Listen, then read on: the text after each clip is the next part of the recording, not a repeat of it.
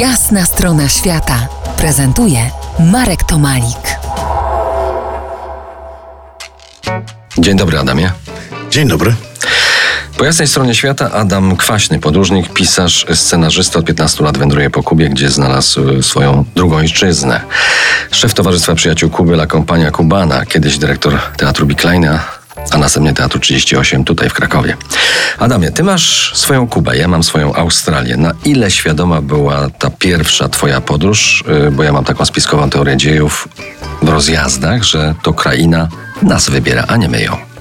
Dokładnie tak jest. Mój wyjazd pierwszy był absolutnie przypadkowy.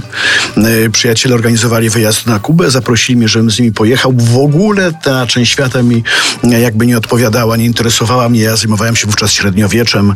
Robiliśmy z Maćkiem Maleńczukiem spektakl Cantigas de Santa Maria według Alfonsa El Sabio, króla Kastylii i gdzieś raczej te tematy średniowieczne i najbardziej mnie poruszały niż jakaś zamorska kraina. I pojechałem, no i miłość od pierwszego wejrzenia. Ani języka nie znałem, niczego nie rozumiałem, ale wiedziałem, że muszę wrócić. 15 lat od pierwszego razu i ciągle tam wracasz. E, No tak, teraz już wracam bardzo regularnie. E, udało mi się też parę razy tak być dłużej, przez po kilka miesięcy, żeby wbić się w wyspę. No i właściwie ciężko mi sobie wyobrazić sytuację, żebym nie mógł na Kubę wrócić. Kuba jest y, specyficzna pod y, wieloma względami. Spróbujmy ją dzisiaj nieco, nieco rozwikłać. Na przykład może nam się zajawić jako brama do Afryki.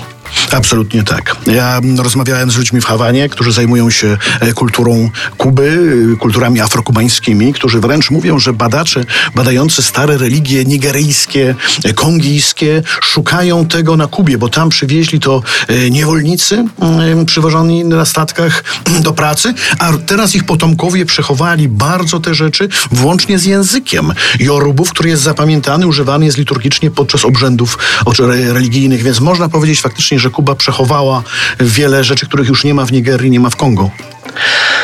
I są na Kubie. Ale za to są na Kubie. No, oczywiście przetworzone w sposób kubański, bo Kubańczycy wszystko przetwarzają, co tylko się da, ale zachowało się faktycznie mnóstwo znakomitych rzeczy i ci badacze właśnie szukają tego u szamanów, u kapłanów santeryjskich Palomonty na Kubie. I te języki rzeczywiście są ciągle jeszcze aktywne. To znaczy język Jorubów Te jest... języki afrykańskie. Znaczy, to jest język, y, który y, jest aktywny podczas ceremonii religijnych, bo też trzeba wiedzieć, że Kuba wbrew y, takim ogólnym pojęciu ogólnemu nie jest wcale krajem mocno katolickim, y, a właściwie jest krajem, gdzie głównymi religiami są właśnie religie synkretystyczne, synkretyczne. O tym jeszcze porozmawiamy. Za kilkanaście minut powrócimy na Kubę i potrzęsiemy stereotypami. Zostańcie z nami po jasnej stronie świata. To jest Jasna strona świata w RMS Classic.